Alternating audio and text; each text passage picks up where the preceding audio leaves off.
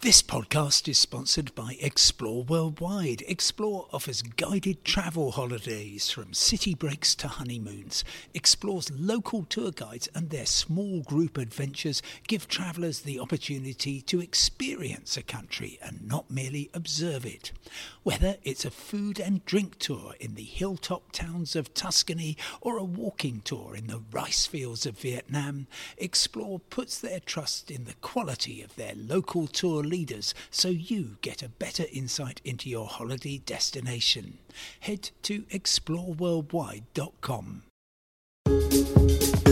Hello and welcome to the final independent podcast of the week, which comes to you from a ferry.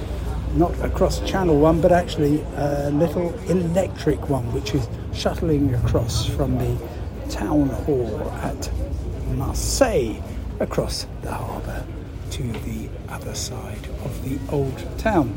And a lovely little trip it is, which costs all of 50 cents for a journey of oh, good three or four minutes. I'm going to be talking about other crossings, though, notably between the UK and France, and in particular the problems that we saw with the uh, Eurotunnel shuttle on Tuesday, just because lots of people have been getting in touch and saying how concerned they are about the fact that the shuttle got stuck. And it appears to be quite an upsetting, alarming issue for a lot of people. And goodness me, I completely sympathise with that. The shuttle is a very unusual piece of transportation.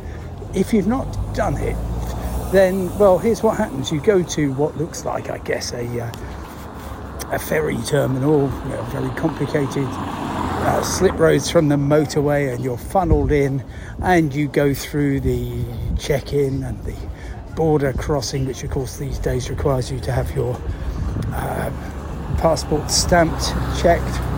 But then you go from there and you're directed eventually sometimes you need to wait for a bit into an area where you drive effectively sort of sideways into a train and then drive all the way down till you're told to stop.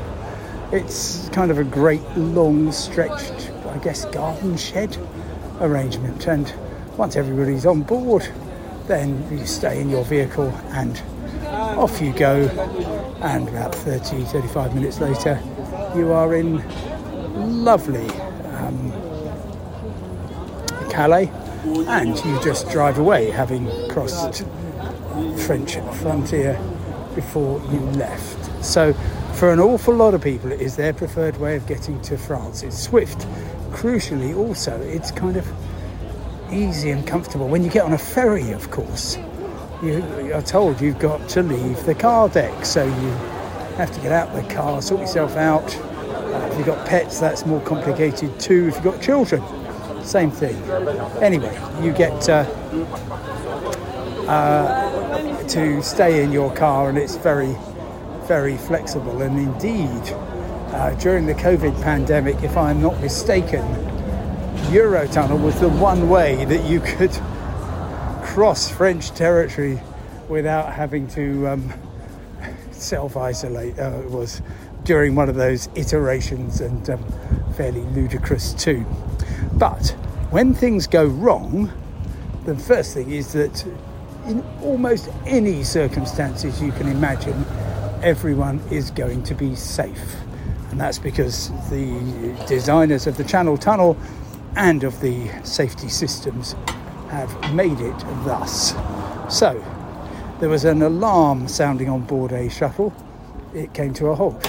Nobody quite knew what was going on. People then got on board, uh, well, got off the uh, shuttle. They had to get out of their vehicles and they were ushered into the service tunnel. Now, this runs between the two main bores and it is designed as a safety system. And the idea is that it uh, remains open at all times, the air pressure is actually higher than it is in the rest of the tunnel, and that's in order if there were to be heaven forbid, a serious fire, that uh, the air pressure would mean that the uh, smoke and the flames and the fumes do not spread.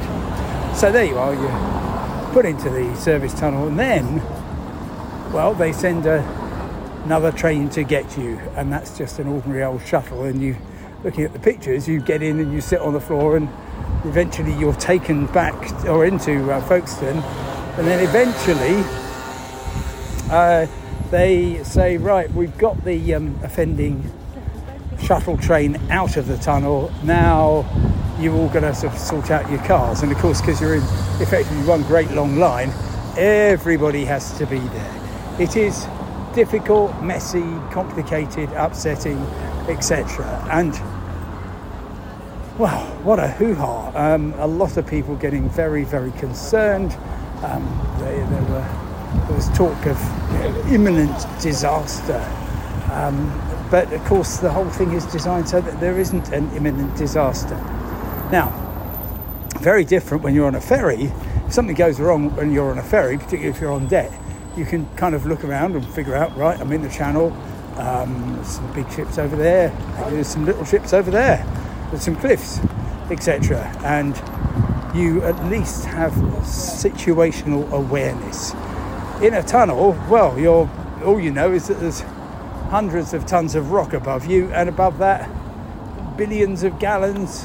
Don't write in, it might only be hundreds of millions, billions of gallons of um, the English Channel. And yeah, what do you do? It's a tricky old position to be in. Well, all you can do is obey the instructions you are given, which are designed to keep you safe.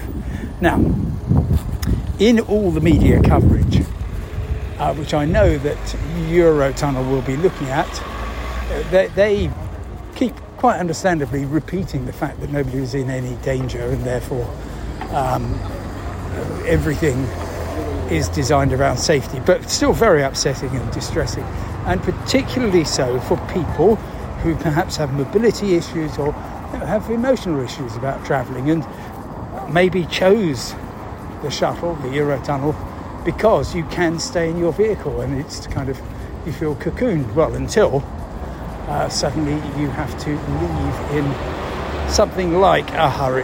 And my wish for Eurotunnel is to perhaps be more upfront about what happens when, if in the extremely rare situation where you do have to evacuate a shuttle, exactly what happens to you. Because it is a safe procedure, but that doesn't make mean it's not stressful, alarming, upsetting, and exhausting. But if you knew, as my goodness me, when you get on a plane, they tell you everything that could possibly go wrong. Um, and I just wonder whether slightly stronger briefings might be a good idea. Interest is here what you think, of course, you can tweet at Simon Calder. For now, from the beautiful harbour at Marseille, I wish you many happy traverses of whatever piece of water lies ahead of you and have a good weekend. Thanks very much for listening. Goodbye.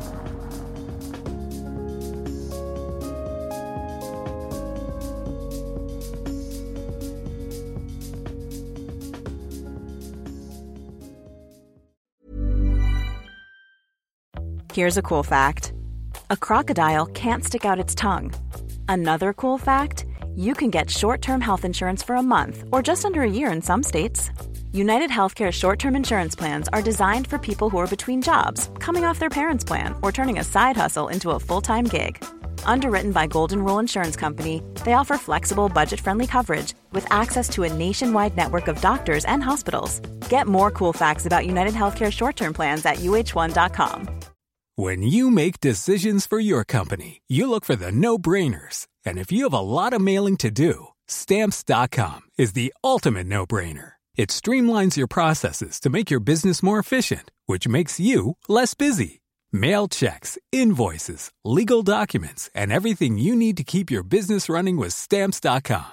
Seamlessly connect with every major marketplace and shopping cart. Schedule package pickups and see your cheapest and fastest shipping options from different carriers. With rates up to 89% off USPS and UPS rates. And with the Stamps.com mobile app you can take care of mailing and shipping wherever you are. Make the same no-brainer decision as over 1 million other businesses with stamps.com. Sign up with code program for a 4-week trial plus free postage and a free digital scale. No long-term commitments or contracts. That's stamps.com. Code program.